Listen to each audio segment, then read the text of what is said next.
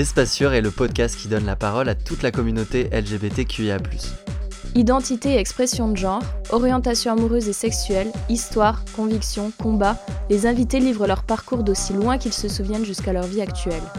Nous sommes Audrey et Thibaut, bienvenue à toutes et à tous dans Espace Sûr.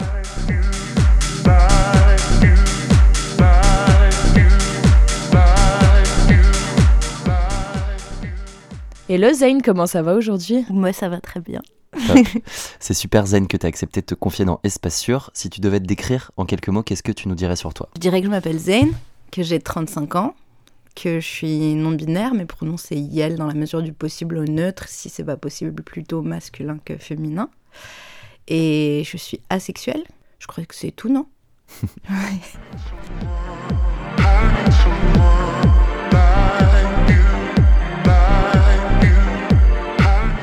Raconte-nous ton enfance euh, et adolescence. Tu les as passées où Avec qui? Je les ai. J'ai pas beaucoup de souvenirs, donc ça va être assez rapide. Mais je les ai passées à Paris avec une sœur aînée et mes, mes deux parents dans les beaux quartiers de Paris, dans une école euh, hyper bourgeoise avec des enfants de ministres et des gens avec qui j'ai pas gardé trop des liens. Tes, tes parents euh, sont ministres aussi, du coup? Pas du tout. Mes parents sont immigrés du Liban, euh, arrive au début des années 80, après la naissance de ma sœur. Et non, pas du tout. En fait, je pense qu'ils ont cherché genre la meilleure école pour euh, l'éducation de leurs enfants avec les meilleures valeurs. Et en soi, genre c'était une super bonne école avec des super valeurs, donc euh, genre j'ai de la reconnaissance vachement pour ça. Mais juste, c'était fréquenté par des gens à qui je ressemblais pas et qui me ressemblaient pas. ne serait-ce que parce qu'on était les seuls arabes et que c'était déjà très isolant. Enfin, tu vois, t'es tout seul. Enfin, culturellement, on n'appartenait absolument pas à ce, monde-là. Socialement non plus. Et, c'est quoi les différences euh, visibles que tu as pu voir dans, je sais pas, euh, la manière d'aborder les cours, le comportement des gens, etc. Enfin, genre, j'appartenais absolument pas à cette classe-là, socialement et culturellement. Et du coup, euh, bah, j'étais pas trop invitée, j'étais pas trop, j'avais pas trop de potes. Et, mais moi aussi, c'était mon tempérament. Enfin, j'étais je m'isolais aussi, mais je pense que ça allait ensemble. Enfin, je m'isolais parce que j'étais isolée et je m'isolais aussi parce que j'étais moi-même et que j'avais pas, peut-être pas spontanément envie d'aller vers les autres et tout. Mais non, c'était plus le rapport à l'argent, par exemple, tu vois, qui était vraiment éclaté chez les mômes. Ou, euh, mais vraiment, enfin, tu voyais des gamins qui sortaient des liasses de billets de leur poche, t'es là, genre, avec tes, tes 10 francs d'argent de poche à économiser pour acheter un paquet en de c'est chaud. Hein. Ouais, c'est chaud. Pour une fois qu'on a quelqu'un de plus vieux dans le pod. Euh. ouais, pardon. Ouais, j'achetais mes bons becs en francs. Donc, grosse différence. Et euh, t'avais des potes quand même euh, primaire, collège? Vite fait, hein. J'ai eu un groupe de potes, au... genre en troisième, hyper solide, et après qui a un peu éclaté à la fin de la troisième.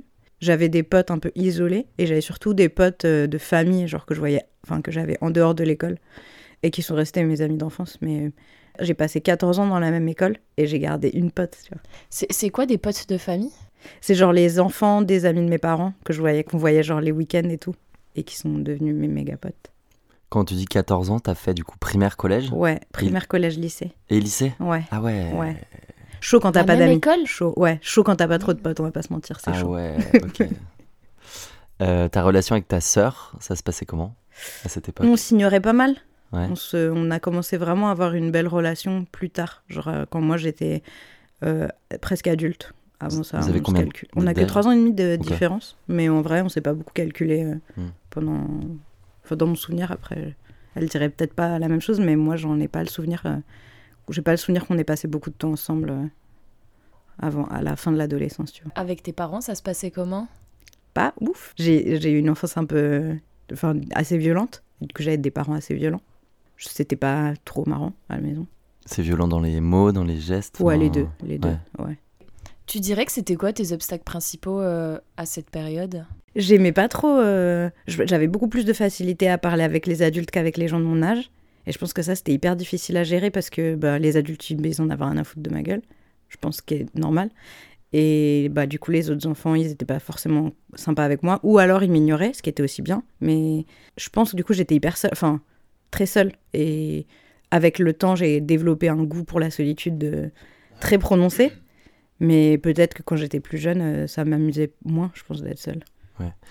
T'as dit que t'étais euh, différent de par que t'étais le seul arabe. Mm. dans ce, ce milieu scolaire, Mm. en partant du coup du principe sociétal que la norme c'est d'être cis, blanc, Mm. hétéro, à quel moment t'as compris ta différence? Très très tôt parce que genre dès que dès que enfant on avait des petits copains ou des petites copines qui venaient à la maison euh, on mangeait pas pareil on parlait pas pareil. Enfin c'était il fallait tout de suite expliquer Hmm. les trucs du quotidien que nous on faisait qui s'expliquent pas normalement tu vois. Genre ah oui là ma mère elle vient de dire ça ou elle vient de faire ça ou ah oui ça ça se mange comme ci ou ça se mange comme ça se mange comme ça ou c'est bah c'est pas très appétissant mais en fait c'est ouf tu devrais goûter ou je sais pas. En fait plein de trucs qu'on faisait pas comme les autres euh, en été, on partait un mois au pays pendant que euh, les gamins du 6e arrondissement de Paris partaient aux Seychelles. Après, partaient. Bah, D'abord, je suis partie deux semaines en Corse euh, chez mes grands-parents. Après, on est parti trois semaines aux Seychelles. Après, on est allé un mois à Marrakech. Et après, on est revenu deux semaines à l'île de Ré chez ma grand-mère. Et toi, t'as fait quoi? Bah, Un décalé de vacances. Et après, et j'ai passé un mois à Beyrouth. Et après, c'est quoi Beyrouth? Je t'expliquerai, c'est pas grave. Et donc, en fait, la différence, elle était partout. Mais même juste épeler ton prénom en permanence parce que personne le connaît, personne le comprend du coup quand tu te présentes, c'est déjà un marqueur de différence. euh, dès que tu rentres au pays et que tu ou que tu rencontres des gens qui sont arabes et qui comprennent tout de suite ton prénom, mais ça fait une différence de ouf en fait. Tu te dis ah ok, ok, bon, Ouais. genre il y a tout de Je suite, suis au bon endroit quoi. ouais, il y a tout de suite une barrière qui est levée en fait. Ne serait-ce que genre, juste c'est hyper bizarre quoi de juste pas avoir à épeler ton prénom, tu te sens tout de suite très différent et donc la différence était partout partout. Juste mon prénom en fait, il était mon nom, mon prénom. euh, Et au niveau de ton genre et ta sexualité, à quel moment t'as capté le truc? À 34 ans. genre. Ah ouais ouais. Ah ouais, Ouais, genre mon coming out non binaire, c'est à- là, il y a genre 6 mois. d'accord. Ouais. On en reparlera du coup peut-être Ouais. plus tard, mais euh, ok. Et là, ouais, la sexualité, pareil. Ok. euh, très, très tard. C'est qui la première célébrité sur laquelle t'as eu un petit crush? Je crois que c'est Pete Sampras. Hein. Qui? Oh. Tennisman Ouais. Yes Ah, tu connais pas Audrey là Ah non, je connais pas du tout. Je pense que c'est. Pete Sampras. Pete Ouais. Sampras, c'est chaud de ouf. On a jamais eu. Bah, je sais pas. Bah ouais, il est très, très vieux. C'est la, c'est la vieillesse des années 80, que je te dise. Grandir dans les années 80 et, et être amoureux de Pete Sampras, quoi. Ah, mais jeune, euh, ok. Bah jeune, il était BG, hein. c'est lui, là Ah non, c'est lui. Hein. Ah, ok. Vas-y, mais montrez une Ah oui, photo de quand il était girl. jeune et beau, non? Ah, pas mal, ouais. Bah c'est- ouais, tu vois. Ouais, ouais, chouchou, hein. Ça, c'était d'être dans un dans un primaire, Ouais. collège, lycée Ouais, avec des gens le qui vont à tennis. Roland Garros Bah, tout bien le temps, sûr. quoi. Bah de- même juste de connaître le tennis, en fait. Parce que nous, c'était euh, Ronaldo, quoi, tu sais, Ouais. au collège. Est-ce que t'avais des crushs euh, avec des petits copains, des petites copines euh, au collège, lycée, collège ou pas du tout? Pas trop. Non. Pas trop, genre... euh, Si, moi j'ai quand même... Si, si, il y avait quand même... C'était toujours des garçons. Si, un peu, mais c'était pas euh, l'obsession. Toi. Et je me sentais plus... euh, C'était plus pour rentrer un peu dans une norme euh, sociétale que je, le, que je le faisais. Même s'il y avait des trucs un peu spontanés, tu vois. Je, je sentais que c'était bien. Et dans les autres différences que dont j'ai pas parlé, il y avait aussi quand même, en plus d'être genre le- le seul enfant arabe de cette école, il y avait euh, le fait, enfin, cette expression que j'aborde absolument, qui était que j'étais un garçon manqué. Euh, donc un enfant raté, Euh, mais donc que j'avais des activités, des passions, des centres d'intérêt qui étaient traditionnellement associés au genre masculin. Et ça, ça m'isolait quand même beaucoup. Genre j'étais euh, le, j'étais assignée fille et donc à l'époque je m'identifiais comme une fille.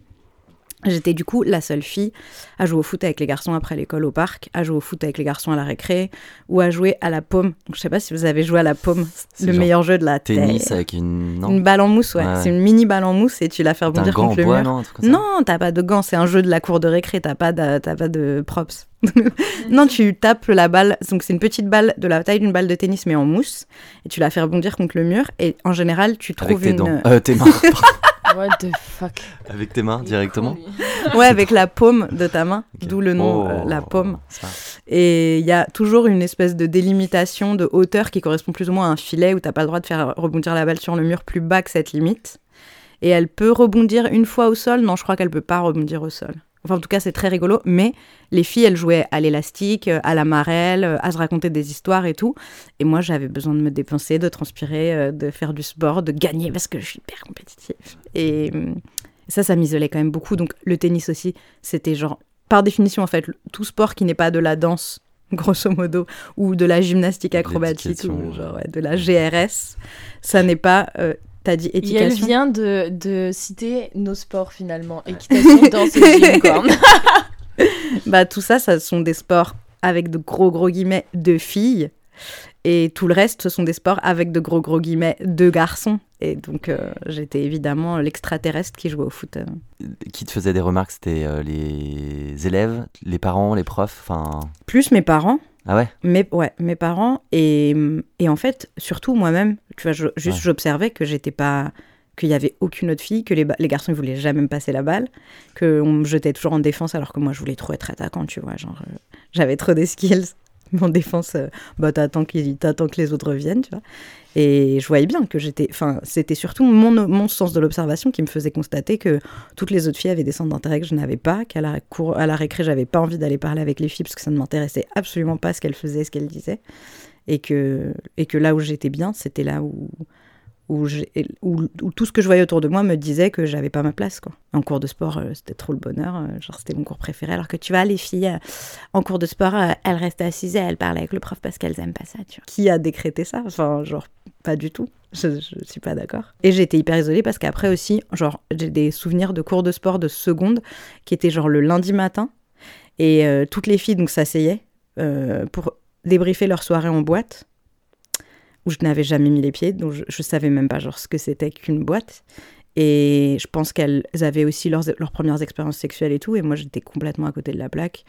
Euh, j'avais, moi je dis toujours que j'avais un an de retard, mais en fait j'avais ce qu'on dit, un an d'avance, mais en fait socialement t'as un an de retard. Quand tout le monde a 14 ans, toi t'en as 13. Et du coup, sauté une euh, classe, hein. ouais. Et ça, je pense que ça m'isolait encore plus au sens où, en plus, déjà, genre, il y a des, des sujets qui m'intéressaient absolument pas. Et en plus, j'avais pas l'âge pour m'y intéresser. Déjà, je pense que j'étais, avec de gros, gros guillemets, en retard sur mon, âge, au sens où ça m'intéressait pas, alors que ça intéressait d'autres enfants du même âge. Mais en plus, j'avais un an de moins que les enfants de ma classe. Et du coup, genre, mais je n'avais aucun centre d'intérêt en commun avec, euh, avec les gens avec qui j'étais, et encore moins avec les filles. Si tu pouvais donner un conseil au petit Zane que t'étais, Mm. qu'est-ce que tu lui dirais? Merci RuPaul pour la question. C'est hyper dur comme euh, question parce que c'est tout un travail, genre c'est le travail de toute ma vie, un peu de genre de consoler l'enfant en moi ou de le genre mon tatouage, mon dernier tatouage donc que les gens ne voient pas mais qui représente euh, un- une personne humaine qui est enlacée par un animal. C'est euh, entre autres l'idée, tu vois, de se vouloir du bien et de se donner de l'amour et tout. J'ai l'impression de passer ma vie à, essayer de répondre à cette question. Mais je dirais euh, déjà les violences que tu subis sont pas de ta faute. Ça, c'est le premier truc que je dirais. Euh, que ta solitude, c'est une, une méga force, parce qu'en fait, en grandissant, tu verras que ces gens-là, t'avais, enfin, t'as aucune valeur en commun avec eux, et tu fais très bien de pas de pas être proche de ces gens-là, parce que ils te ressemblent pas, enfin, plus tu vas t'en rapprocher, plus tu vas te sentir seul, en fait. Ouais, mais surtout la première, juste, euh, c'est pas de ta faute. Et puis après, ça va, ça va s'arrêter. Il y a un jour où ça, ça s'arrêterait. Après, tu, ce sera à toi de construire euh, euh, ta propre vie, parce que pour l'instant, tu subis et ton corps va finir par t'appartenir et tu vas finir par genre pa- patiente l'enfance ça dure pas toute la vie après ça ira quoi.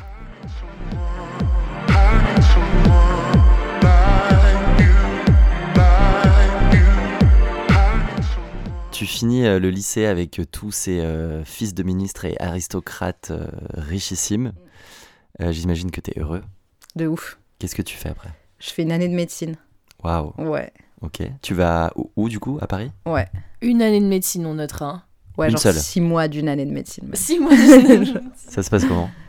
Euh, socialement trop trop bien je me fais des potes et je revis. Enfin genre je découvre ce que c'est d'avoir des potes d'être libre de se marrer d'avoir un esprit euh, un peu d'équipe enfin tu vois d'être dans un plus catégorisé euh, garçon manqué euh, à Non, 19 pas ans, tellement. enfin. Pas tellement. Puis en plus, tu te réinventes un peu quand tu arrives à la fac ou enfin Ah tu oui. vois quand tu quittes le lycée et surtout quand tu as passé 14 ans avec les mêmes gens, Oh, J'avoue, putain. t'as juste euh, tu peux te réinventer et du coup les gens ils te découvrent et je me souviens trop de conversations qu'on avait en médecine où on se demandait les uns les autres euh, genre toi t'étais quel type de Ah quel ouais. type de personne au lycée ou au collège et tout.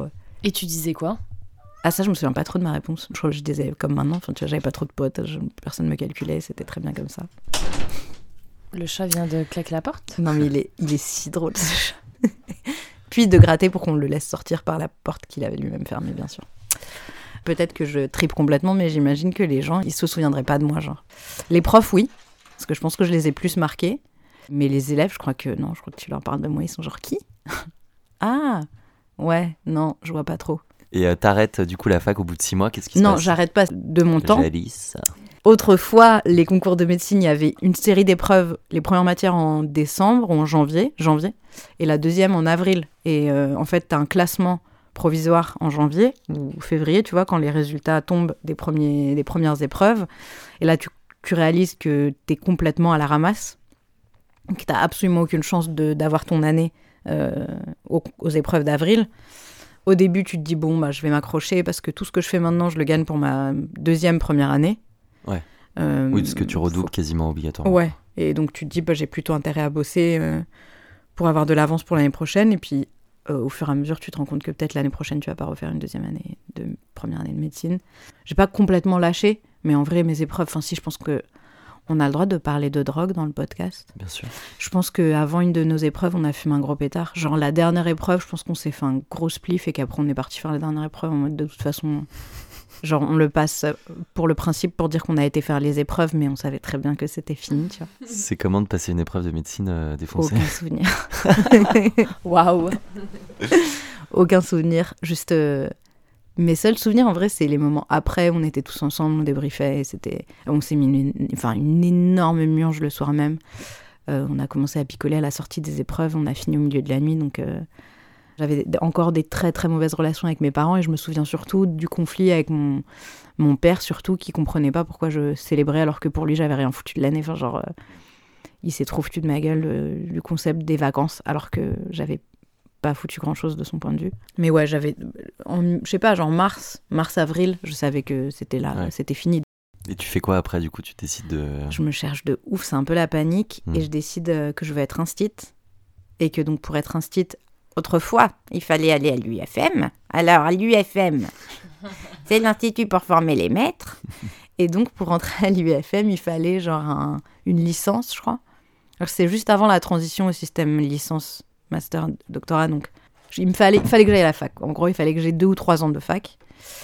Et euh, je décide de faire une fac d'anglais vu que c'est ma meilleure matière et que je sais pas quoi faire d'autre.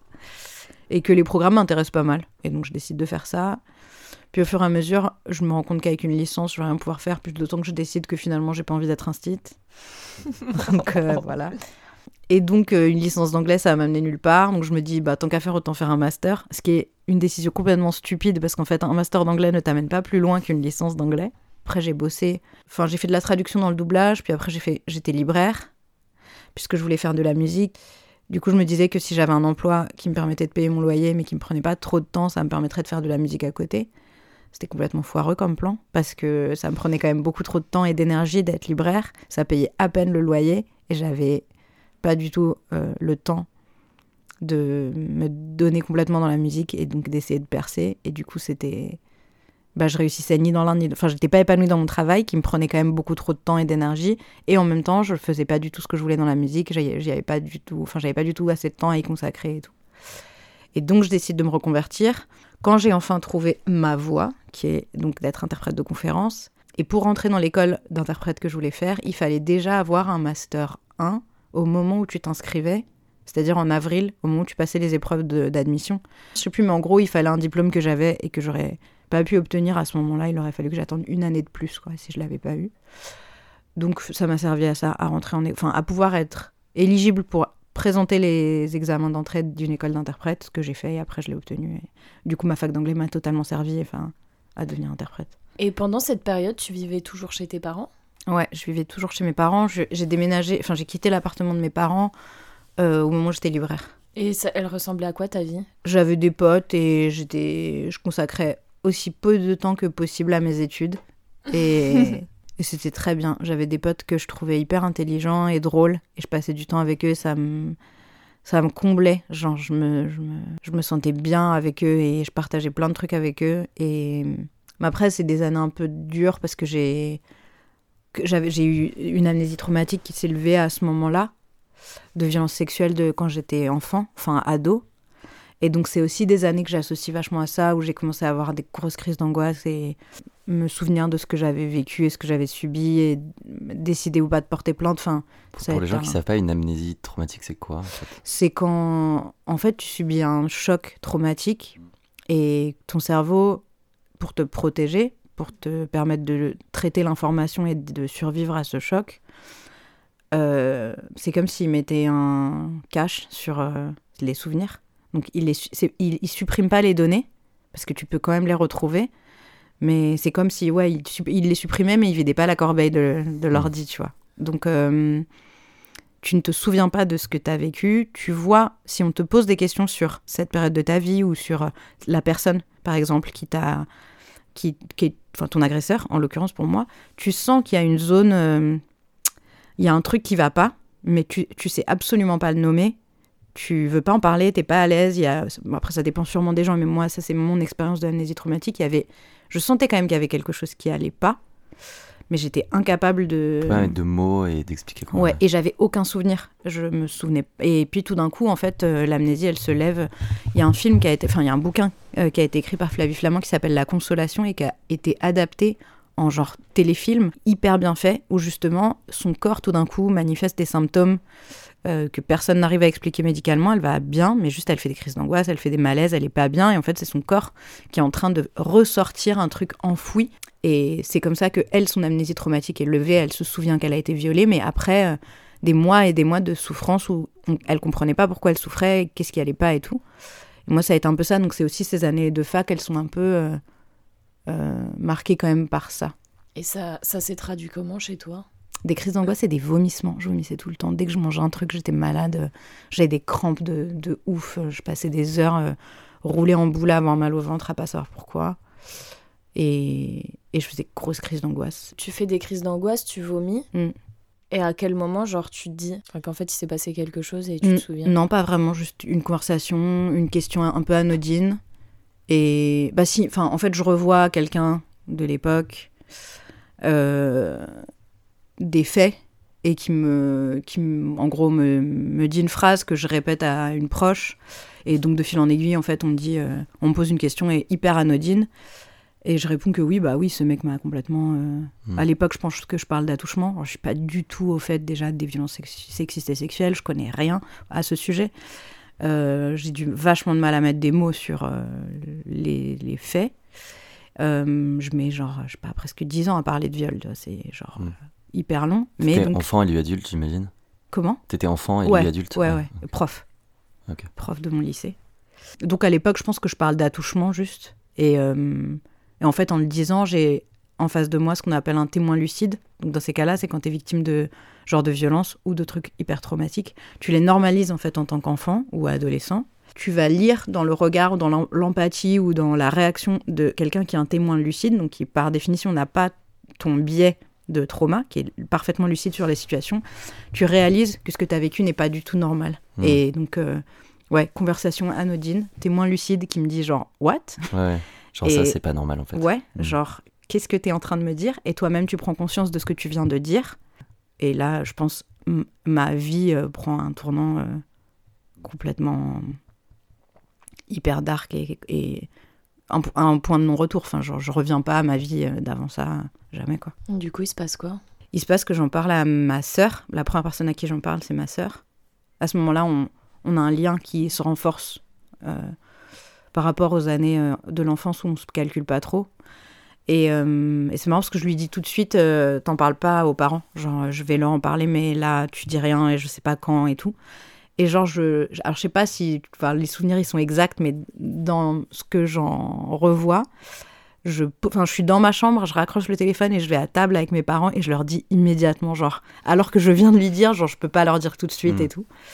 Et ils réagissent hyper mal et donc ça rajoute euh, une méga couche de souffrance. Mal, il te enfin, culpabilise. Ouais, de ouf, c'est de ma faute. Ouais, c'est de ma faute. Euh, je l'ai cherché, enfin voilà.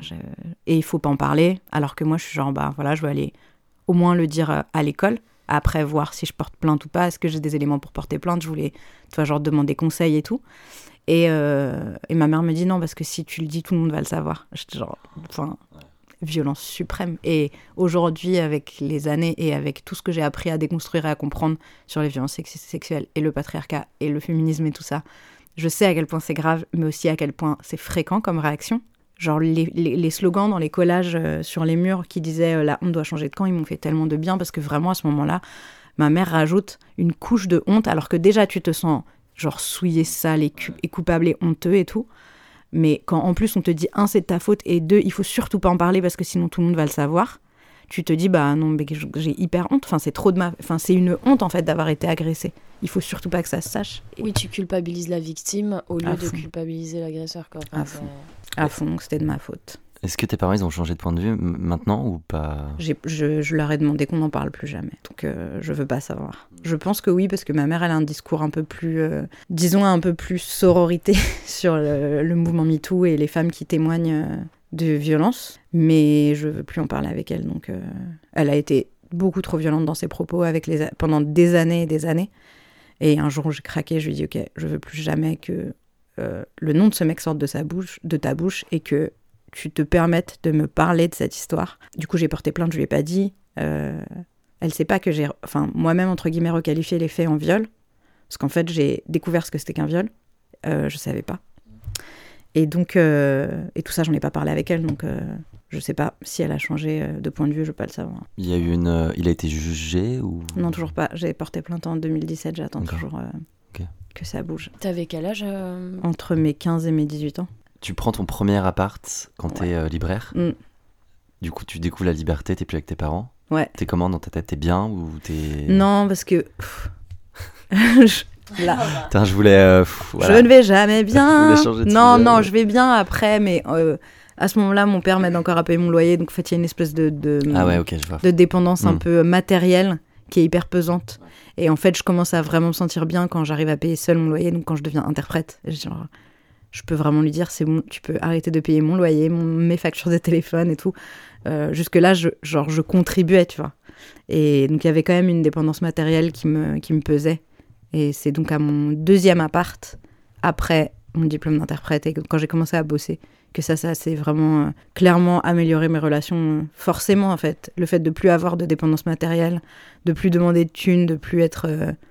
Et que tu vois, tu les appelles juste pour prendre des nouvelles et pas pour euh, qu'ils te fassent un virement, c'est quand même. c'est quand même beaucoup plus, beaucoup plus apaisé, quoi. Et ta sœur, elle vivait sur Paris? Ouais, euh, non. J'ai dit ouais, mais c'est faux. Non, non, elle a vécu- elle aussi, peut-être. Non, elle a vécu pas longtemps à l'étranger. Elle a vécu à, à Londres et après au Liban pendant genre six ans. Elle a vécu genre deux, deux ou trois ans à Londres et six ans à Beyrouth. Et t'allais la voir? Un peu, ouais, mais on avait, c'était, c'est compliqué euh, de gérer une relation avec euh, sa sœur euh, quand elle est loin. Mm. Et c'est mieux maintenant qu'elle est revenue à Paris. Est-ce que quand tu commences du coup ta vie pro, fin d'études, début de vie pro, euh, t'as des expériences avec des gens, des relations, des petits crushs ou pas du tout? Non, mais j'ai le même, je suis avec le même mec depuis 11 ans, bientôt 12 ans. Donc en fait, Actuellement? ouais, Ok. Et tu l'as rencontré quand du coup? Je l'ai rencontré en 2010. Ok. Ouais.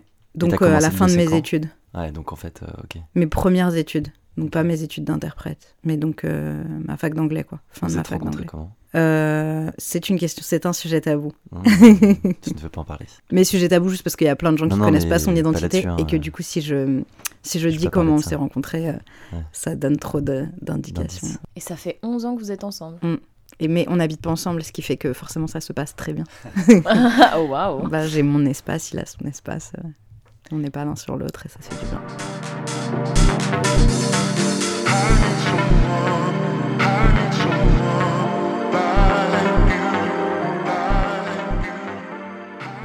Tu finis tes études d'interprète et tu deviens interprète. Mm. C'est quoi? Qu'est-ce que tu fais? Qui Je- es-tu? Pourquoi es-tu là? Sortez de chez moi. Je- J'interprète des réunions euh, et des conférences euh, du français vers l'anglais, de l'anglais vers le français, en traduction simultanée. Simultané, Ouais. en live genre. Mm, mm. Et tu le mets où? Alors, je, je suis tentée de te répondre dans ton cul parce que comme j'ai pas compris la question, genre. Je te Tu jure que tu le mets pas dans mon cul. Je le tu saurais. le mets où? Non, C'est-à-dire? C'est-à-dire, euh, c'est genre, le- tu le- c'est écrit, c'est oral. Non, c'est oral, c'est oral. C'est que oral. Ah ouais, Donc donc, les en gens, fait, ils sont ta, là, ta- ta belle voix, c'est pas que pour nous. Et je fais aussi de la télé un peu, mais. Attends, j'ai rien assez. compris. Donc t'as des conférences en direct Ouais. C'est-à-dire des conférences avec des gens dans une pièce qui viennent de pays différents et qui parlent des langues Et toi, différentes. tu traduis en direct à l'oral voilà. Ah, mais t'es- est-ce que tu fais de la télé aussi Ouais, Genre, tu fais les. Ah, mais génial J'avais pas compris. ouais. Est-ce que du coup tu traduis ce que les ministres disent entre eux, machin, Absolument. etc. Donc en fait, Absolument. tu retravailles La avec les mêmes personnes. totale. Non, parce que euh, je les côtoie de beaucoup plus loin et euh, dans un milieu qui est un peu différent, mais ouais, je les déteste et je leur chie dessus euh, tout le reste du temps.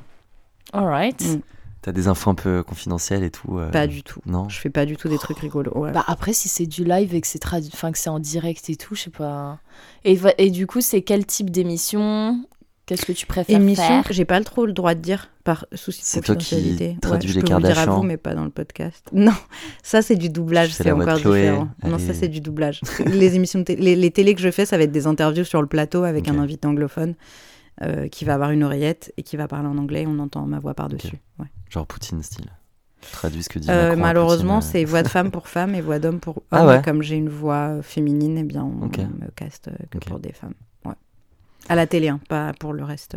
Tu nous as parlé de non-binarité. C'est- pour euh, les personnes qui viennent de débarquer sur le podcast, parce qu'on a déjà eu des personnes non-binaires, donc allez écouter les autres épisodes aussi, please. Euh, c'est quoi? Comment tu découvres ça? Qu'est-ce qui se passe dans ta tête? La définition de la non-binarité, c'est que tu tu t'identifies pas à un genre binaire qui est donc homme ou femme. Euh, tu t'identifies peut-être ni à l'un ni à l'autre, peut-être un peu aux deux, peut-être pas du tout à moitié à l'un, à moitié à l'autre, ou euh, pas du tout euh, ni à l'un ni à l'autre. J'aime bien l'image de... Tu as une ligne euh, horizontale, au bout d'une de ces lignes, il y a l'identité homme, à l'autre bout, il y a l'identité femme. Il y a des gens qui vont être, et c'est comme un spectre, donc tu peux être très proche de l'identité homme mais pas dedans, tu peux être au milieu, tu peux être très proche de l'identité femme, et tu peux être complètement en dehors de cette ligne, et j'adore l'idée que tu peux être juste en dehors du graphique. Euh, je sais pas si c'est mon cas, mais en tout cas j'aime beaucoup l'image. Euh, J'ai appris la, genre la terminologie très tard, et ça m'a fait comprendre ce que j'avais toujours su et jamais su euh, expliquer ou m'expliquer à moi-même. C'est-à-dire que ce truc de garçon manqué que je déteste, que j'espère qu'on ne dira jamais à aucun enfant, plus jamais à aucun enfant. Euh, et je peux expliquer très brièvement pourquoi, parce qu'en fait, euh, ça veut dire que tu n'es pas réussi. En fait, ça veut dire que tu aurais dû être un garçon, mais Puis on t'a manqué. manqué, Genre, c'est le mot immonde. manqué, il est horrible. Et euh, du coup, enfin, ça, ça crée une dysphorie de genre qui n'est pas obligatoire. Enfin, on n'est pas obligé de te dire que tu es un garçon qu'on a raté. Genre, c'est en fait, tu peux très bien être une fille et avoir les caractéristiques pour lesquelles on te qualifie de garçon manqué. Genre, je sais pas. Exactement. Il y a rien qui va dans cette expression. C'est juste les, les stéréotypes de genre. De, tu Exactement. joues au foot, tu peux pas être une fille. Et genre, c'est hyper douloureux en fait d'entendre ça en grandissant. Et ça sert à rien. Et donc, euh, par contre, après, quand j'ai découvert à 34 ans que euh, il y avait d'autres choses qui étaient des termes beaucoup plus doux et beaucoup plus jolis et beaucoup plus inclusifs, euh, qui permettaient de te comprendre toi-même et de comprendre pourquoi il y a certaines choses auxquelles tu t'es jamais identifié et pourquoi en fait euh, tu te définis pas comme les autres euh, femmes autour de toi parce que tout simplement tu n'es pas euh, ce que la société a décidé qu'une femme devait être. Et ben c'est apaisant et ça a été une découverte hyper progressive avec euh, plein de gens bienveillants autour de moi, ce qui était génial, notamment sur les réseaux sociaux. Euh, et beaucoup de travail de recherche de ma part, genre bah, lire et regarder et comprendre ce que ça voulait dire être non-binaire, jusqu'à trouver un- une façon d'être au monde qui me convient et de me présenter au monde, et que ce soit dans mon expression de genre ou dans mon identité de genre ou dans mes pronoms et tout ça, c'était un travail de recherche et qui était presque un truc d'exploration. Enfin, il y avait un truc hyper jouissif où à chaque fois que tu passes une, enfin, un peu comme dans un jeu vidéo, à chaque fois que tu passes une nouvelle, euh, un nouveau monde, un nouveau niveau, tu as des nouveaux trucs à explorer, à découvrir et c'est hyper jouissif. Il n'y a pas de, enfin, j'ai eu la chance que ce soit un processus très agréable. C'était quoi le déclic? A, euh, c'est plus un truc progressif qu'un déclic vraiment. Mais parce que j'en avais entendu parler et juste j'en avais une définition dans ma tête qui était erronée, qui était très limitée. Euh, au sens où je pensais que tu rejetais ta, part de féminité, que tu te sentais mal dans ton corps, alors que pas du tout, forcément. Enfin, ça n'a presque rien à voir, ou ça peut n'avoir rien à voir avec le corps, ou ton rapport au corps. Je savais pas du tout que c'était un spectre, donc je pensais que ça voulait dire que tu étais strictement ni homme ni femme, et que tu étais une espèce d'entité à part bah, ce fameux point en dehors du spectre. Alors qu'en fait, il y a aussi tout le spectre qui est entre les deux, qui est la non-binarité. Il se trouve que ce point en dehors du spectre en fait aussi partie, mais qu'il existe une multitude de définitions. Et c'est quand j'ai compris qu'il existait une multitude de définitions que je me suis dit ah mais attends ça m'intéresse. Euh, Peut-être qu'il y en a une ou deux ou trois qui me correspondent. Et c'est comme si j'avais euh, tout d'un coup arrêté de faire semblant d'être une femme et ça m'a fait trop de bien quoi. Je me suis coupé les cheveux, j'ai changé mon style vestimentaire qui était qui est du coup mon expression de genre. Donc ça ça peut ne pas être lié, mais pour moi ça a été complètement lié au sens où j'ai arrêté de me déguiser en femme, que ce soit dans mes comportements ou dans ben, les pronoms avec lesquels je me présentais ou dans mon expression de genre. Et ça m'a changé la vie, c'était trop bien. Euh, t'as parlé d'asexualité Mm. tout à l'heure. Mm. Ça, c'est pareil, t'as eu un déclic ou tu savais déjà euh, des petits. euh, Alors ça, c'est c'est un peu différent. Euh, Il y a eu quand même un déclic. J'écoutais un podcast de... Espace sûr hein Je sens que ça va être non. Non. non, de Ovidi, euh, qui a fait un, un podcast avec un, un monsieur qui s'appelle Tancred et dont j'oubliais le, prénom- le nom de famille. Mais ils ont fait un- un- un- une, un- une série d'épisodes de la série documentaire sur France Culture qui s'appelle Vivre sans sexualité, qui est absolument génial, où ils questionnent euh, bah, l'hétéronormativité et la sexualité euh, très hétéronormée et hum, très codifiée de genre sexualité pénétrative euh, qui commence par la pénétration et qui se termine par euh, l'éjaculation, grosso modo. Ils questionnent ça euh, par le spectre de vivre sans du tout de sexualité.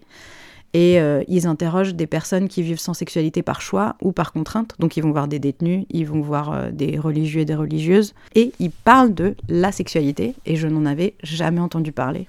Méga révélation. Enfin, Truc incroyable. Donc j'entends ce truc, j'entends le podcast. Et après, je suis partie à la recherche de tout ce que je pouvais trouver comme ressources là-dessus.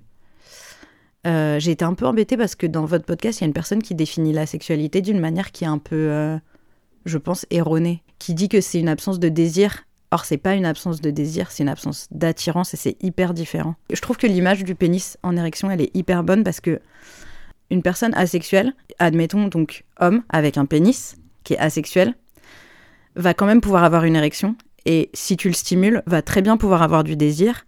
Et donc ce pénis, il peut très bien entrer en érection. C'est pas un problème de désir. Enfin, c'est pas un problème déjà, mais c'est pas une question de désir. Et l'autre façon que j'ai trouvé de l'expliquer, c'est euh, les personnes qui sont strictement hétérosexuelles, par exemple, ou strictement homosexuelles. Si tu leur de- donc, demandes à un mec euh, homo ce qu'il ressent pour les femmes, il va te dire bah rien, enfin genre euh, que dalle en fait. Mais par contre, s'il est dans une situation intime avec une femme avec qui il a une super belle relation et qu'elle le caresse et qu'il a une érection, ben ça c'est du désir. Ça n'a rien à voir avec l'attirance. Par contre, il va jamais mater des femmes. euh, il va jamais. Je parle vraiment de quelqu'un qui est strictement euh, homo ou hétéro. Enfin, tu vois, qui n'a, qui n'y pense même pas en fait. Qu'est-ce que tu ressens pour, en tant que homme, homme homosexuel, qu'est-ce que tu ressens pour les femmes? Bah juste un désintérêt complet. Je ne les visualise pas comme euh, un objet de désir, de fantasme. Je me projette pas avec une femme au lit. euh, voilà, en fait, c'est, et ben, pour une personne asexuelle, c'est ça, mais avec tous les êtres vivants. Mm. Euh, c'est juste le sexe ne fait pas partie des choses auxquelles je pense ou des choses euh, qui du coup régissent mes comportements et ma vie quotidienne. Quand je rencontre une personne et que je ressens une attirance romantique pour cette personne ou même physique, genre je la trouve trop belle, je me projette pas plus loin à me dire euh, est-ce Mm. qu'on coucherait ensemble, est-ce que je couche avec, est-ce que enfin il y a ça fait pas partie de mes centres d'intérêt un peu, tu vois. Et ça, déjà jeune, euh, pareil, quoi. Ouais, mais alors ça, je l'ai pas compris tout de suite déjà parce que mon rapport au corps, il était quand même vachement éclaté. Mmh. Ouais. Et hum, que ce soit par les violences que je subissais enfant, parce que les violences que j'ai subies dans mon foyer, il est, elles ont commencé quand j'étais vraiment minuscule. Donc en fait, euh, j'ai écouté un- une interview de Édouard Durand, qui est à la tête de la Civise, je sais pas si vous voyez ce que c'est, c'est un juge pour enfants, qui est à la tête de toute une commission pour, euh, contre l'inceste et les violences sexuelles euh, faites aux enfants. Et ce monsieur est absolument formidable et il parlait de la violence comme euh, déni de l'autre en tant que sujet et il devient objet par ta violence. Tu lui, tu lui refuses le droit d'exister comme un sujet à part. Tu mets fin au dialogue avec cette, cet autre. Il n'existe plus comme sujet à part, mais comme objet, et objet en l'occurrence sur lequel tu déverses ta violence. Et j'ai trouvé ça tellement formidable comme façon de présenter les choses parce que c'est exactement ce que j'ai ressenti dans mon rapport au corps je l'ai pas conscientisé tout de suite et j'ai pas su le verbaliser quand j'étais enfant, mais après coup, tu dis oui, en fait, mon corps appartenait complètement aux autres, pas du tout à moi. Donc en fait, euh, je m'y suis pas intéressée, je me le suis pas approprié, je l'ai pas du tout respecté, je l'ai pas du tout euh, écouté, j'ai pas du tout appris à l'écouter. Et hum, en plus, après, donc ça c'est genre les premières années et jusqu'à tard dans l'adolescence, croisement avec des violences sexuelles où pareil, ton corps il t'appartient absolument pas. Et donc, je me suis jamais vraiment posé la question de savoir si euh, j'avais du désir, si j'avais euh, justement de l'attirance. Euh, je rentrais aussi dans les codes de la féminité que l'on t'apprend à l'adolescence où on te dit bah on te le dit sans te le dire, mais on te dit t'es une fille, tu dois maintenant tu dois t'intéresser aux garçons, tu dois te faire belle avec des guillemets pour les garçons, euh, tu dois avoir des crushs, tu dois avoir des petits copains, si t'en as pas t'es un peu chelou. Euh, et donc il y a une partie de mes comportements qui était vachement régie par ces codes-là, qui étaient qu'on m'a appris, qui n'était pas du tout inné. Euh, en ayant grandi dans les années 80 et 90, honnêtement, j'avais une vision du monde qui était quand même euh, hyper, hyper, hyper binaire. Et pas que dans l'identité de genre, même l'identité sexuelle, en gros, soit t'avais déjà touché, mais vraiment, genre, pris la main à une personne du même sexe, auquel cas t'étais gay, genre, il n'y avait pas de nuance, soit t'étais hétéro, il y avait quasiment rien, genre, in between, ou au-delà, ou et pareil pour le genre, et donc pareil pour la, enfin, et la sexualité, c'était obligatoire, il n'y avait pas de discussion autour de ça, tu vois. Euh, et si t'aimais pas le sexe avec les personnes du sexe opposé, ben t'étais gay et, gay refoulé, et t'allais bien finir par te l'avouer à toi-même. Enfin, tu vois, tout, tout Garçon manqué et gay refoulé. euh, Évidemment. Ça fait beaucoup. Hein. Gay manqué. Mm, mm. c'est gay. Gay manqué, euh, bon allez accroche-toi. Ouais. Tu t'en parles Tu fais un coming out euh, J'ai pas vraiment fait de ou- coming ouais. out asexuel. J'ai. Et sur Parce ton que genre, regarde. peut-être Ouais, ou- mon genre, oui. Mon genre, oui. Tous mes proches savent que je suis non-binaire, que j'ai plus envie d'être genrée au féminin. Euh, Ton copain, du coup, euh, réagit comment? C'est un peu difficile pour lui. Ouais. Parce que tout d'un coup, il est dans une relation queer alors qu'il a rien demandé. Genre, lui, il est Ouais, pas. genre, il clair. est pas du tout queer. Donc, euh, il est. Lui, il est méga, méga hétéro, tu vois. Et il voit pas trop, genre, pourquoi il serait queer du jour au lendemain. Alors qu'en plus, genre, culturellement, ça colle pas de ouf, de ouf. Il a pas grandi en Europe, euh, il a pas grandi en Occident. Donc, en fait, les notions de queerness sont un peu euh, difficiles à lui inculquer. Et alors, encore plus pour que ça. Tu vois, ça transforme quand même l'identité de l'autre, alors que il, elle, elle n'a rien demandé. Genre, c'est dur. Ça, je trouve ça dur et je trouve ça dur de le faire en douceur et, et, et de d'accepter qu'il ait le droit de pas vouloir. Enfin, c'est impossible. Genre, tu m'aimes, c'est tout. Laisse, Mm. laisse-moi tranquille. Genre, tu m'aimes, euh, tu m'aimes homme, tu m'aimes femme, tu m'aimes non-binaire. Tu m'aimes avec les cheveux courts, avec la tête rasée, avec les cheveux, les cheveux longs. Tu m'aimes, c'est tout en fait. Laisse-moi tranquille. T'as pas besoin d'étiquette. Mais en fait aussi parce que je suis persuadée, et genre, c'est mon délire, c'est ma théorie de l'humanité.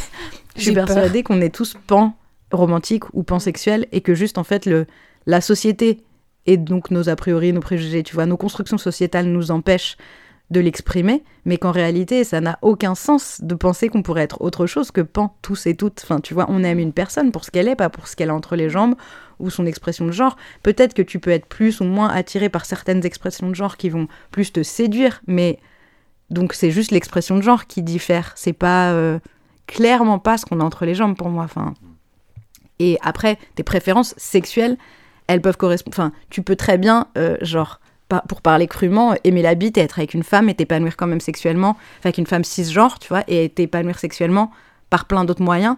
Mais aimer une femme, enfin, tu vois, et être en relation avec une femme, ça que je dis pas forcément pansexuel, mais pan romantique. Je pense qu'on est tous pan romantique. Enfin, dire je pourrais jamais tomber amoureux d'une femme ou jamais tomber amoureux d'un homme, pour moi, ça, ou d'un- d'une personne trans, enfin, ça n'est que du préjugé de la construction sociale. Ça n'a pas de sens pour moi. Donc c'est pour ça que je dis genre il m'aime c'est tout. Arrête de chercher euh, genre tu m'aimes et oh, ça s'arrête là. Et ce qui met parfois un peu fin au dialogue, ce qui est pas idéal, mais genre Et ton copain, du coup, il est asexuel aussi? Pas du tout. Ouais. Ah oui, et c'est aussi pour ça que c'est important de parler de la sexualité parce que ça n'est pas un- une De absence de désir. Ouais, asexualité. Parce que ça n'est pas une absence de désir et que tu peux très bien avoir du désir pour la personne que t'aimes sans pour autant être grey sexuel, donc les personnes ou demi-sexuelles, donc des personnes qui vont avoir une sexualité, on va dire limitée, tu vois, une attirance dans des conditions. Il faut que tu sois dans une relation intime, dans des conditions de d'intimité ou de, de tendresse et tout. Tu peux très bien être asexuel, mais avoir des rapports sexuels, ben pour euh, ton couple, pour euh, enfin en fait pour faire plaisir à l'autre, comme tu vas au ciné alors que t'en as pas très envie mais ça lui fait plaisir. Euh, je dis pas que c'est la meilleure façon d'être au monde et je dis pas que toutes les personnes asexuelles le font, mais tu peux avoir du désir quand même pour la personne que t'aimes Même si t'es asexuel, c'est juste que t'y penses jamais. Et donc, bah ouais, une fois qu'on est au pieu, si tu fais un effort. Vous avez euh, trouvé votre équilibre comme ça, quoi. Ouais, je pense. Enfin, je sais pas, c'est- intrusif. Mais... Je sais pas si. euh, Après, je sais pas. Je, c'est, ouais, c'est un peu délicat, tu vois, de. Et J'ai parlé de faire un effort, je veux pas du tout dire que les personnes asexuelles doivent faire un effort pour avoir une sexualité. Je Ah dis non, juste non. que si t'es en couple et que t'es amoureux, tu peux très bien être asexuel et avoir quand même des relations sexuelles. Mm. Et d'ailleurs, il y a ce podcast qui s'appelle Free From Desire de Aline Laurent-Maillard qui explique beaucoup. Enfin, il y a, je pense, tout un épisode qui dit euh, genre ça, l'appétit vient en mangeant, un truc comme ça, espèce d'injonction à la sexualité. On dit ah mais c'est parce que t'as pas trouvé le bon. Euh, Non, en fait, ça n'a rien à voir. Je n'ai pas envie, ça ne m'intéresse pas. Mais par contre, si j'ai envie de faire plaisir à mon mec ou ma meuf et euh, mon adelphe, n'importe, j'ai envie. Enfin non, mon adelphe c'est un peu chelou. Mon mec, ma meuf, Tu fais ce que tu veux. Ouais. euh, et ben je peux très bien faire quelque chose pour lui faire plaisir. Et ça veut pas dire me forcer ou me forcer à prendre du plaisir, c'est juste spontanément j'ai envie de te faire plaisir, donc euh, viens on va ken. Non-binarité et famille. Tu l'as dit à ta sœur? Ma sœur elle a été ouf. Franchement elle a été incroyable. Ah, bah Ouais. c'est bien. Bonne Ouais. relation avec la sœur, là. Ouais. elle m'a genre juste plus jamais mégenré, mais dès la première fois que je lui ai dit. Déjà, elle a senti, elle me dit ça va, et je lui dis ouais, je me questionne sur mon identité de genre, et elle me répond ah, c'est marrant, je me demandais si tu te questionnerais pas un peu sur ton identité de genre. Donc, genre, d'où, enfin, on n'en avait jamais parlé, elle savait pas ce que je lisais ou ce que j'écoutais comme podcast ou ce que je regardais comme série qui m'ont amené des réflexions, tu vois. Genre, Mais elle, elle s'éduque elle par ouais, elle-même ou... ouf, ouais, ouais, ouais. Elle s'éduque énormément.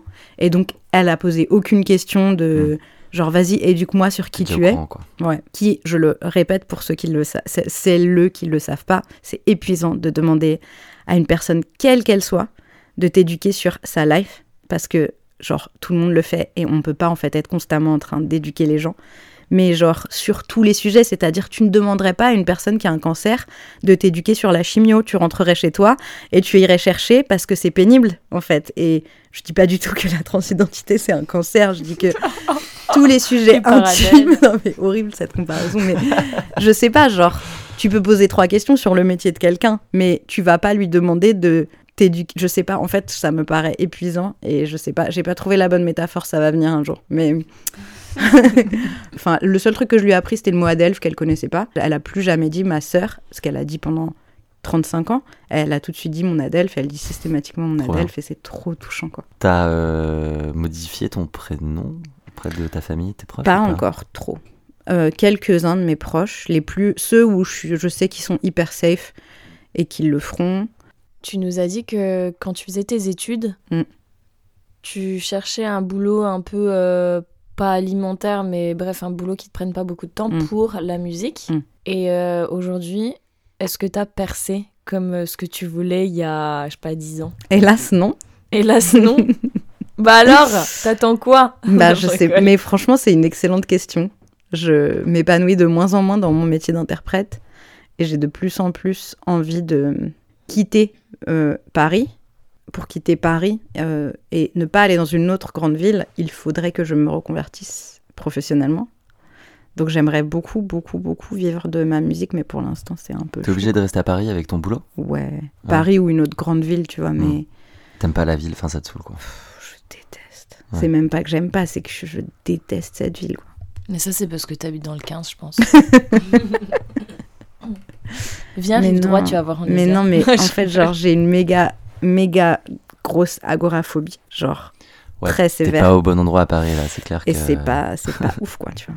C'est très compliqué de vivre à Paris et d'être, euh, genre, gravement agoraphobe. C'est agoraphobie euh, vraiment Ah, ou sévère, genre dis 4 ça- mois d'HP. Ouais. Ouais. ouais, Genre, j'ai, j'ai... c'est parti très loin. Hmm. Médoc et tout. euh, Ah bon? Ouais. Ah ouais, ok. Mm. Ouais, donc, euh, donc hardcore. HP, hôpital. euh, psy. Hôpital psychiatrique, ouais. Ça serait quoi ta ville ou ta... ton environnement de rêve? Mais mon environnement de rêve, c'est genre euh, la, la campagne ou la. Enfin, non, en vrai, la mer. Juste euh, une cahute en bord de mer avec personne, mais des animaux partout. Deux chiens, trois chats. euh, c'est ça, en fait. euh, Je... Ton mec, on en fait quoi dans ton. Il est là, hein, il est dans la cahute à côté. Il est pas dans ma cahute, Non. chacun sa cahute Oui. et on se voit quand on a envie de se Oui. voir, c'est ça? Oui. T'as des bleus? Un peu. Je sais ce que t'as fait. Oui. On dirait pour ça un que mauvais je me titre. permets euh, de- de d'en parler. Euh, j'ai des bleus parce que je pratique le taekwondo et que du coup, je pratique le taekwondo et une infime partie du taekwondo qui est le combat, qui n'est pas tout le taekwondo, mais une, un des aspects de cet art martial magnifique, c'est le combat. Et donc, euh, combat avec des coups portés et, et donc de temps en temps des petits bleus. T'aimes frapper les gens, donc c'est ça que t'essayes de nous dire. Là, on a peur. Ben, on a, vous avez un peu entendu le passif, tu vois, donc il y a une logique. je suis très. Bah après, j'ai rien inventé, mais dans les théories de la violence et notamment des enfants qui ont vécu des violences, j'en ressors, moi, beaucoup l'image de, de, d'un- d'une espèce d'objet qu'on t'aurait remis et que, donc tu, que tu dois forcément remettre ailleurs. Enfin, tu vois, je sais pas comment trop le décrire, mais pour moi, en gros, la violence reçue, tu l'évacues pas euh, par la sueur. Enfin, tu vois, genre, tu l'as en toi, il faut en faire quelque chose. Soit t'en as pas conscience, auquel cas tu la déverses sur d'autres gens sans faire exprès, soit t'en as conscience, auquel cas tu peux choisir de la canaliser, de la mettre quelque part. Peut-être que c'est pas universel et 100% vrai, parce que par exemple, je pense que ma sœur, elle a pas beaucoup de violence en elle. Moi, j'en ai énormément. Donc chacun aussi est évidemment différent et tout. Mais je fais le choix de canaliser cette violence et de la ressortir dans un endroit qui est codifié, où les gens sont totalement consentants. Et du coup, euh, pour pas qu'elle reste en moi, pour pas qu'elle sorte à des moments où j'ai pas du tout envie qu'elle sorte, sur des gens avec qui j'ai pas du tout envie qu'elle sorte. Franchement, avec mes potes du taekwondo, on a pas mal plaisir à se taper sur la gueule, on va pas se mentir. hein. Ça fait partie du. Bah, sinon, vous feriez pas ça non, plus. Non, quoi. non, non. Bon. Ouais. Trop bien. Ouais. Ça prend une grosse partie de ta vie. énorme. Et ça a franchement changé ma vie de ouf dans trop de domaines, quoi. Juste déjà mon rapport au corps euh, transformé, euh, bonifié, euh, réparé presque, tu vois. Même si c'est jamais vraiment réparé, enfin jamais. Pour moi, dans ma perception, j'ai pas une vérité absolue, mais moi je considère qu'il sera jamais vraiment réparé, ou en tout cas si c'est le cas, sera vraiment du, tu sais, de la vieille peluche défoncée, mais qu'on a essayé de rafistoler, tu vois, ça se voit, genre c'est cramé, tu vois. Euh, le vieux doudou avec des gros bouts de Ouais, c'est tissu exactement l'image que j'avais. Voilà. ouais. Tu mets des patchs. mode, Voilà, On va quand même le Ouais. laisser là, ça va faire un drama. c'est- exactement. Donc c'est colmaté, mais c'est beaucoup mieux que rien déjà. Euh, j'ai aussi, euh, je transmets aussi, parce que je, l'enseigne, et donc euh, je le transmets aux plus jeunes et aux adultes. Et la part de transmission, c'est vraiment des trucs que je préfère. Ouais, le combat, c'est une part, comme j'ai dit, très infime de la pratique du taekwondo, mais qui, moi, me plaît beaucoup. Euh, J'en fais en compétition et ça m'éclate. Ça a changé un peu, ouais, mon rapport au corps, mon hygiène de vie. euh, c'est une part énorme de ma vie. Enfin, genre, quand je prépare des compétitions, je suis, invivable. Je sors pas, je bois pas d'alcool. Enfin, tu vois, je suis pénible. Je suis pas, je suis pas quelqu'un de très fun, mais moi, j'adore. Enfin, c'est pas du tout une contrainte. Je suis genre ultra motivée, ultra déter. J'ai ma date de compète en tête. Je pense qu'à ça. Je vis taekwondo, je dors, je mange taekwondo. C'est le bonheur. Je, mais je pose des jours de congé pour mes compètes, quoi. Pour euh, la semaine avant, pour bien récupérer, bien manger, bien Ah ouais. hydrater. Ouais, ouais. Ah ouais, putain. Mm. T'es très très chaud. Mm. T'abordes les sujets de genre et de sexualité euh, au taekwondo dans le Ouais, milieu sportif ouais, ou- ouais. Ouais. Trop bien. Ouais, et c'est hyper cool, euh, hyper safe. Après, euh, c'est un lieu où on a beaucoup débattu de féminisme parce que, en fait, on est. Déjà, les vestiaires sont binaires, genrés, euh, hommes-femmes, mais en dehors de ça, bah, même avant ma transition, du coup, et puis même maintenant, je, suis quand même violemment féministe. la question se pose. Enfin, on est dans un club. Éminemment féministe au sens où il n'y a jamais de différence entre les hommes et les femmes dans la pratique, dans le traitement qu'on fait des gens. Euh, Il y a souvent plus de femmes que d'hommes. Il y a plus de femmes ceinture noire. Je pense qu'on est plus, enfin, AFAB, donc euh, assigné femme à la naissance. On est plus nombreux que, les mecs, je crois, dans les ceintures noires. Et du coup, c'est enfin, et on revendique ça à fond on met toujours autant en avant les mecs que les meufs. C'est super important dans la dans la l'esprit du club. Et ça l'était quand j'y suis arrivée, c'est-à-dire il y a 14 ans, euh, ceinture blanche, pas féministe, euh, pas encore, euh, a pas encore transitionné, connaît rien. Et j'arrive dans ce milieu qui est déjà ultra safe de ce point de vue-là. Et de temps en temps, euh, bah, il y a- s'il y a une remarque, mais même pas, j'ai même pas envie de dire à caractère sexiste. C'est vraiment une remarque qui marque un- une infime différence, genre il y a deux trois personnes qui vont tout de suite euh, relever, euh, pas laisser passer. Ouais, c'est vraiment très cool. Les... Je connais pas du tout le taekwondo. Mm. Les combats, c'est Alors, C'est par catégorie de sexe, de poids et de d'âge. ok. En fait, avant la puberté, euh, on fait combattre. Enfin, de toute façon, à l'entraînement, on combat, on mélange tout le monde, juste pas en Ouais, compète. Mais avant la puberté, en vrai, je pense que dans les compètes, les garçons et les filles pourraient combattre ensemble, sans aucun problème et sans que ça. Enfin, tu vois, sans que. Mais hum, ouais, je constate quand même, et ça m'embête de le dire, quoi, parce que c'est très genré et, très nor- hétéronormé, mais genre, ou genre binaro-normé. Mais ouais, les mecs, ils, ils tapent, ils tapent euh, souvent plus fort, à poids égal, je dis pas genre dans l'absolu, mais à poids égal, euh, un mec va avoir plutôt tendance à me faire plus mal.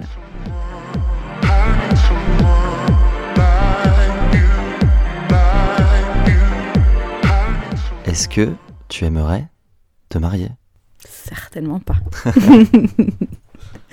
non, je je fais tout le temps la blague à mon mec, mais genre une fois par semaine, je lui dis c'est quand que tu me maries? Parce que j'aime bien lui dire comme ça. C'est devenu un peu un running gag euh, un peu débile quoi. Mais non non, je crois pas du tout dans le mariage, je crois pas du tout du tout dans cette institution là et dans l'intérêt que ça a et dans dans la enfin pour moi c'est vraiment juste une promesse qu'on n'est pas du tout du tout sûr de pouvoir tenir et en plus, on se rend très très malheureux à tout faire pour essayer de la tenir. Enfin, genre. euh, bah après, j'ai un modèle euh, de ouf de parents mariés depuis je sais pas combien d'années, genre 40 ans, genre, un truc comme ça. Donc en plus, c'est très bizarre parce que je devrais avoir une vision du mariage. euh, Hyper sont heureux après euh, Ouais, oui, c'est ça en fait. C'est surtout ça, ouais. Est-ce que Euh, t'as envie d'être eux, quoi tu vois? D'être eux Ouais. Ouais, pas de ouf. hein. Enfin, je les adore et peut-être que si je voulais une vie hétéronormée, elle me conviendrait, mais j'ai vu ma mère beaucoup trop souffrir de son rôle de mère euh, dans un couple ultra patriarcal avec un, un mari euh, oriental, avec tout ce que ça implique d'un patriarcat au format oriental qui est encore plus dur que le format occidental, tu vois, où il y a vraiment des rôles euh, très clairement définis dans la, dans la maisonnée, tu vois. Pour rien au monde, je rentrerai dans ce schéma-là. Ça me fait penser, est-ce qu'ils sont au courant d'ailleurs, tes parents, de ta non-binarité de- Ouais, ils sont assez cool. Franchement, ils ont été assez cool. Ok. Ils se sont beaucoup éduqués quand je leur en ai parlé.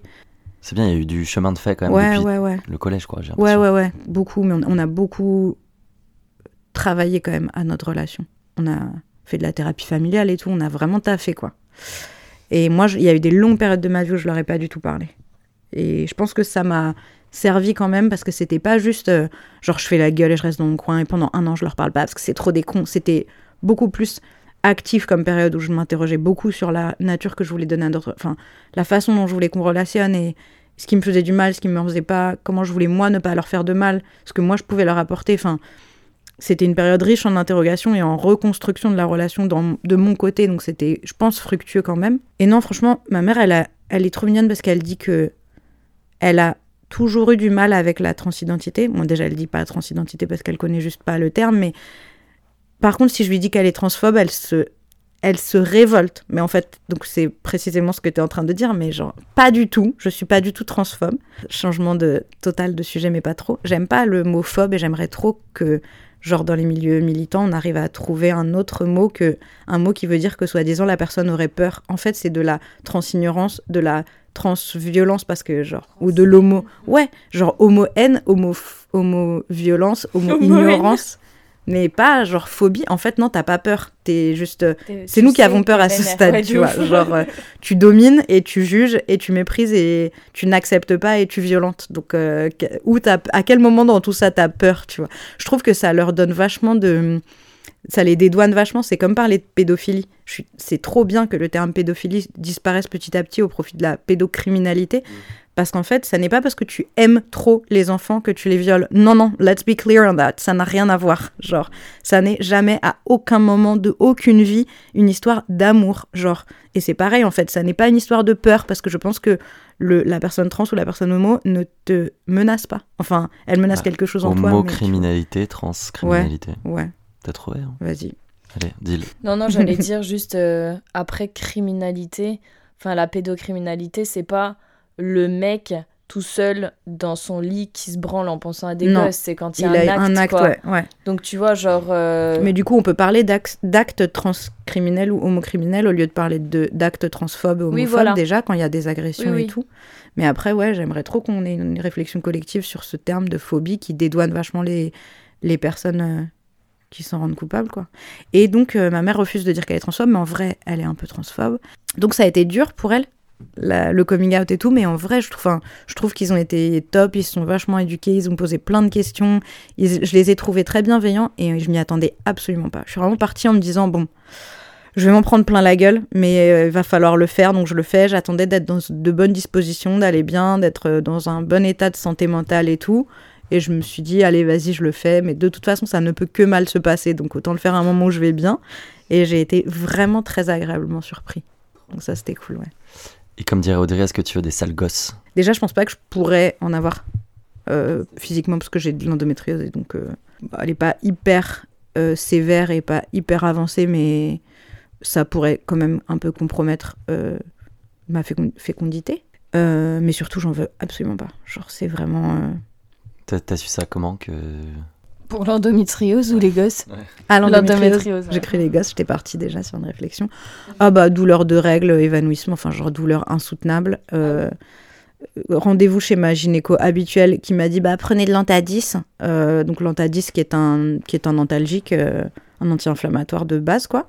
De quoi J'en je ai- me J'en mêle ai pris euh, 400 des. Antadis. Je suis au bord de l'overdose et j'ai toujours mal. J'ai toujours aussi mal. Et elle m'a dit ça après m'avoir fait euh, un examen euh, d'échographie, enfin tu vois, qui est l'examen normalement pour détecter l'endométriose. Donc c'est le quart d'heure euh, sensibilisation. Euh, elle a fait l'examen que ensuite m'a fait une gynéco spécialisée, exactement le même examen. Elle m'a dit bah non moi je vois rien, euh, prenez de l'antadis, c'est normal d'avoir mal. Et donc après je suis allée voir une personne qui m'a été recommandée par une pote qui avait de l'endométriose qui m'a dit cette gynéco elle est formidable, il faut que tu ailles la voir, elle est vraiment euh, géniale. Et elle m'a fait exactement le même examen et elle m'a dit Bon, déjà, je vante ses mérites parce qu'elle est ouf. Et pour tous les gynécos et toutes les gynécos qui écoutent ce podcast, je suis sûre qu'il y en a plein. Elle m'a demandé mon consentement quatre fois entre le moment où elle m'a demandé de me dessaper et le moment où elle m'a fait l'examen, qui est genre, elle, me, fait rentrer un appareil de- d'échographie dans ton vagin, donc hyper intrusif. Et elle a l'intelligence et la l'humanité extrême et totale, et mais que tout le monde devrait avoir, qui est la base, de te demander est-ce que tu veux bien te dessaper? Est-ce que tu veux bien aller sur le genre la- le lit euh, d'examen? Est-ce que tu es toujours d'accord? Et maintenant, je vais faire l'examen, est-ce que ça va? Et t'es genre, pff, pourquoi? Pourquoi c'est si simple en fait? Mm. Genre, ça n'est pas une mesure gouvernementale qui nécessite un budget. Ça n'est vraiment pas, genre, compliqué. Mais c'était magnifique. Je me suis jamais sentie aussi respectée et, et j'avais jamais senti autant euh, un espace sûr pour le coup, quoi. En, milieu médical, c'était trop apaisant. Et elle me fait exactement le même examen. Elle regarde l'écran, elle me dit Va, Vous avez de l'endométriose là et là. Et regardez, là, il y en a plein. Là, là, là. Je suis genre, ok, donc au même examen, en fait, l'autre, elle n'est pas formée. Elle dit pas qu'elle n'est pas formée. Elle se forme pas. Et elle te dit, bah, prendre l'antadis, c'est normal d'avoir mal. L'autre, elle te dit, bah, je vais vous envoyer chez un autre radiologue qui est spécialiste, qui va vous faire un examen plus poussé parce que moi, j'ai peur de passer à côté d'un truc. Genre, mais c'est ouf la différence, enfin. Merci. Ouais. Et donc c'était ouf, et elle m'a mis sous traitement, elle est hyper bienveillante. Tu sors du rendez-vous, elle te dit ça va, je veux pas que vous ayez l'impression d'être malade, ça va pas changer votre vie, on va s'en occuper, ça va bien se passer et tout. C'était franchement génial. C'est quoi le traitement du coup euh, Moi je suis sous. Alors il n'y a, pas vraiment de traitement. Tu peux stopper les règles pour euh, réduire les. En fait, à chaque fois que tu as des règles sur une endométriose, elle t'explique que c'est comme euh, retaper sur un bleu. C'est marrant, le thème du bleu revient beaucoup dans ce podcast. Elle te dit, c'est comme si tu avais un bleu et t'attends, il, il est toujours pas guéri. À chaque fois que tu as des règles, tu retapes dessus. Donc en fait, il va jamais guérir et ça va faire de plus en plus mal. Et donc tu peux stopper les règles pour stopper cette, cette surinflammation par-dessus. Et moi, j'ai eu la chance que ça marche. Et donc j'ai vraiment une chance inouïe qui est que bah, depuis que je suis sous traitement pilule euh, non-stop, j'ai plus de douleurs et j'ai plus de...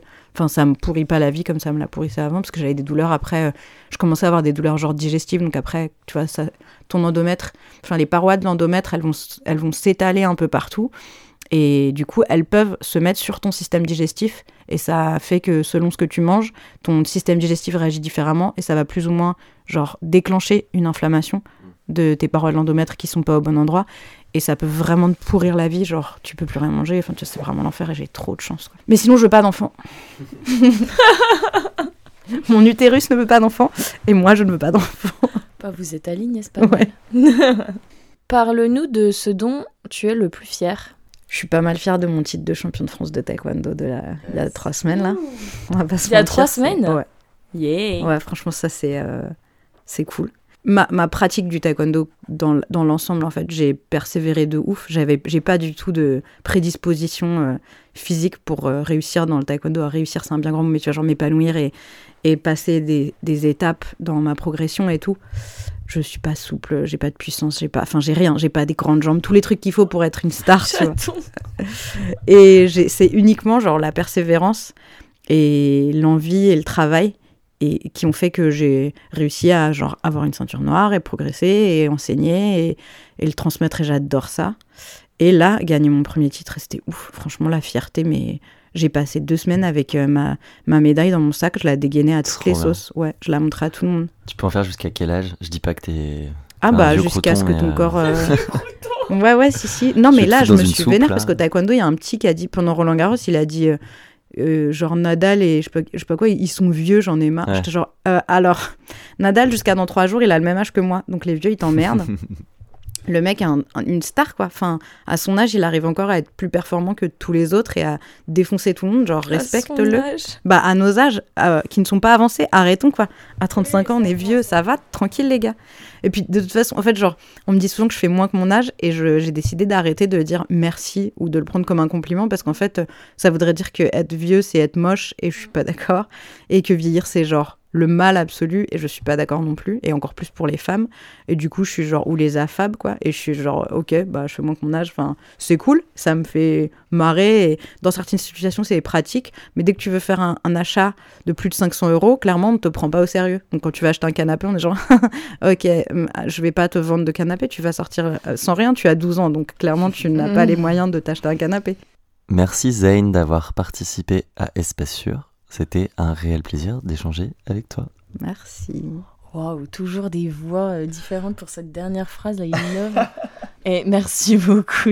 Merci à vous, merci de faire ce podcast. J'ai complètement oublié de dire un truc trop important en fait. Dans toutes mes découvertes et tous mes questionnements et tous les moments où je me posais des questions et tout, euh, la- le bonheur quoi de scroller les, juste les titres de vos épisodes et de me sentir moins seule et de me dire, euh, enfin c'était ouf. Franchement, découvrir votre podcast, découvrir tous les profils et me dire, ah, mais en fait, euh, on existe, on a le droit d'exister, on est aussi nombreux qu'on est de gens.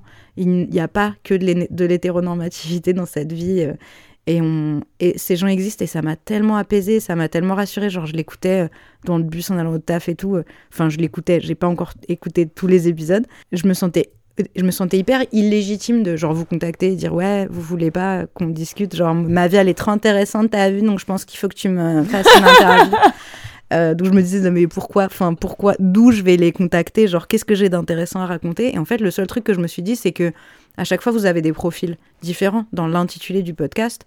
Et c'est ça qui moi m'a trop apporté. Je me suis dit bah mon profil il est peut-être un peu enfin il est un peu aussi différent. Et peut-être qu'il y a ne serait-ce qu'une personne qui va être euh, apaisée par ce profil là comme moi j'ai été apaisée par d'autres. Et je me suis dit que ça valait la peine. Et en fait on est trop euh, en tant que non homme cis blanc hétéro on a tendance à toujours se demander si ce qu'on va dire c'est intéressant, si on est légitime, si on a notre place, si on a le droit de l'ouvrir. Mais les hommes cis blancs hétéros, ils se posent jamais cette question. Genre là, il y avait, j'ai trop honte de cette ref, mais c'est uniquement par mes comptes militants Insta que j'ai été au courant de cet événement, non événement, euh, chez donc euh, l'homme qu'on ne nommera pas dans l'émission qu'on ne nommera pas sur la chaîne de télé qu'on ne nommera pas, mais donc euh, de grande écoute en prime time qui tous les jours renouvelle l'homophobie, la transphobie, le racisme, la connerie, etc. Il y a eu un mec qui a été invité pour donner son avis sur une ancienne star de la chanson des années 80 qui est coupable de pédocriminalité sur des enfants. Enfin, donc oui, par définition, pédocriminalité. Je sais plus si... Jean-Luc Lahaye, genre C'est ça? J'ai peur de trop mentir. Il, a, c'est il ça. est bien, c'est ok. Ouais. Et ben, il y a un mec qui est genre son manager, tu vois. Donc, qui, par définition, est intéressé par la vie du manager de Jean-Luc Lahaye. Genre, d'où cette personne a une légitimité à être sur à la télé à des heures de grande écoute, tu vois. Et lui donne son avis. Son avis qui, par ailleurs, est homophobe, raciste, sexiste, euh, hyper violent, mais, mais violentissime. Mais c'est parce qu'en fait, c'est un homme blanc, cis, hétéro, qu'il a totalement valide, qu'il a totalement le droit de, de donner son avis et qui se pose pas du tout la question. Alors que nous, on est tout le temps là, tous les non-hommes blancs cis hétéro valides, on est là genre, Oh, est-ce que tu crois que je peux, je peux parler? Tu crois que ça intéresse quelqu'un? Bah oui, en fait, y a, on a besoin, ne serait-ce que d'exister. Après, euh, peut-être qu'il y aura un monde après où on sera tellement nombreux que, que on, on devra faire le tri, tu vois. On sera genre, non, franchement, ce récit de cette personne trans euh, handicapée grosse, il est pas ouf, ouf intéressant par rapport aux sept autres que j'ai écoutés cette semaine. Peut-être, et j'espère qu'un jour on en sera là, tu vois. Mais pour l'instant, venez, on occupe l'espace, on existe et, euh, et on arrête de se censurer en permanence parce qu'on n'est pas dans la norme. Enfin, tu vois, genre... Et donc, merci pour votre podcast. Merci à toi pour cette belle conclusion. Prends soin de toi et on se revoit très très vite. Merci beaucoup. Merci à toutes et à tous d'avoir écouté cet épisode. N'hésitez pas à nous mettre 5 étoiles sur Apple Podcast et à nous suivre sur Instagram at Podcast. Nous sommes constamment à la recherche de nouveaux invités, alors écrivez-nous sur Instagram ou par mail à espacesurpodcast.gmail.com. Nous remercions encore une fois Louis Collin pour notre jingle et les effets sonores issus de sa musique Like You. Prenez soin de vous, bisous et à bientôt